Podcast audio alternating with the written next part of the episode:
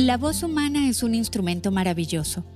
Está comprendida por el mundo de las palabras, pero también pertenece a este rico patrimonio el amplio mundo de los sonidos humanos, como hablar, cantar, reír, llorar, gritar.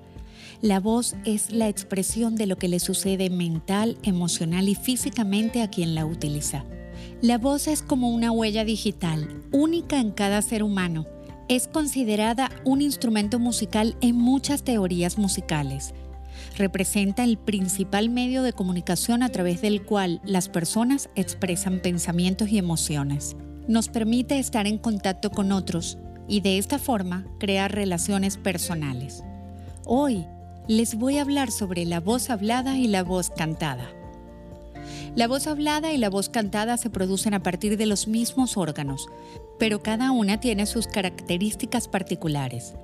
Cuando realizamos el acto de hablar, de cantar o simplemente de emitir sonidos, sucede una transformación casi mágica. Entra en funcionamiento una serie de procesos como son la respiración, la articulación y la fonación.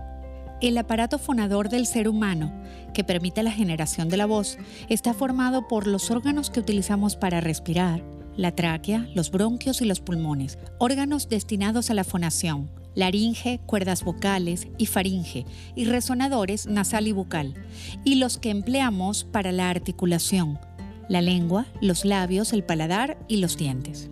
La voz es el sonido que se produce por la vibración de las cuerdas vocales mediante el aire que es expulsado por los pulmones. Para hablar funciona así y para cantar no hay ninguna diferencia. Pasa exactamente igual solo que el control que hay que ejercer sobre los distintos órganos que intervienen es mucho mayor cuando se canta. En nuestra vida cotidiana emitimos sonidos de manera constante. Hablamos, reímos, cantamos, lloramos, nos comunicamos y en raras ocasiones somos conscientes de este proceso. Cantar es diferente. Cantar exige un grado de conciencia superior, una vez que el cerebro da la orden y sentimos el aire entrar en los pulmones y la vibración de nuestras cuerdas vocales, sale el sonido disparado en un torrente de emociones proyectadas hacia el exterior. El canto es transmitir y no solo emitir sonido. Y es justo eso lo que todos deberíamos aprender a apreciar. Entonces, ¿qué es el canto? Según el Diccionario de la Lengua Española, cantar es producir sonidos melodiosos formando palabras o sin formarlas. Y si explicamos qué es el término melodioso, este dice sonido dulce y agradable al oído. Sin embargo, es evidente que no todo el mundo puede estar de acuerdo sobre el concepto de melodía, dulce y agradable al oído. Podríamos comparar dos estilos tan distintos como la ópera y el rock. ¿Se puede decir que un cantante de metal produce una melodía dulce? Entonces, ¿cuáles sonidos son los capaces de producir sensaciones agradables al oído? ¿Quiere decir que el que no produzca esa sensación agradable en el oyente no es considerado cantante? Bueno, de la misma manera que en el segmento anterior cuando hablamos del gusto en la música, aquí es igual. El gusto y los efectos socioculturales son muy variables en la apreciación y preferencia de cada persona. Quizá deberíamos puntualizar la definición y entender el canto como la producción de sonidos modulados musicalmente con la voz, entendiendo musicalmente no como agradable, sino como derivado de música.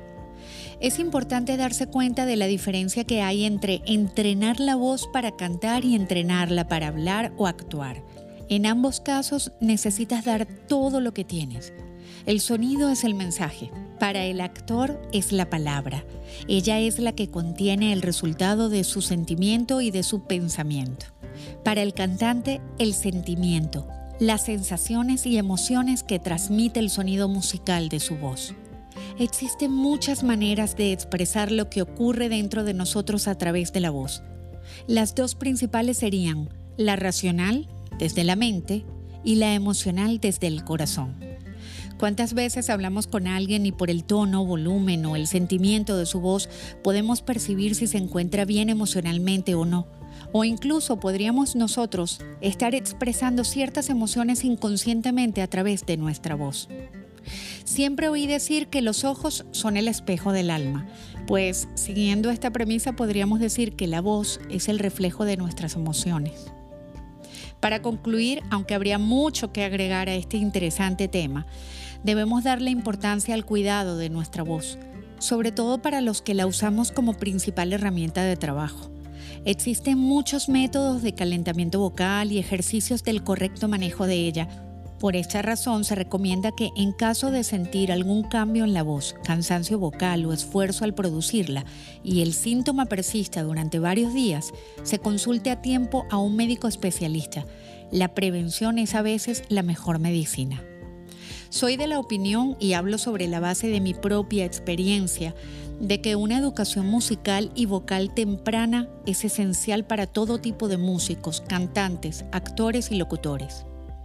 Así que usa tu voz, habla, canta, ríe, desahógate, recita un poema, cuenta un cuento, grita, narra las noticias, llora, cuenta un chiste, pero usa tu voz la que es única y nadie puede callar si se usa con respeto y se expresa de manera genuina. Para mí, mi voz es mi compañera favorita.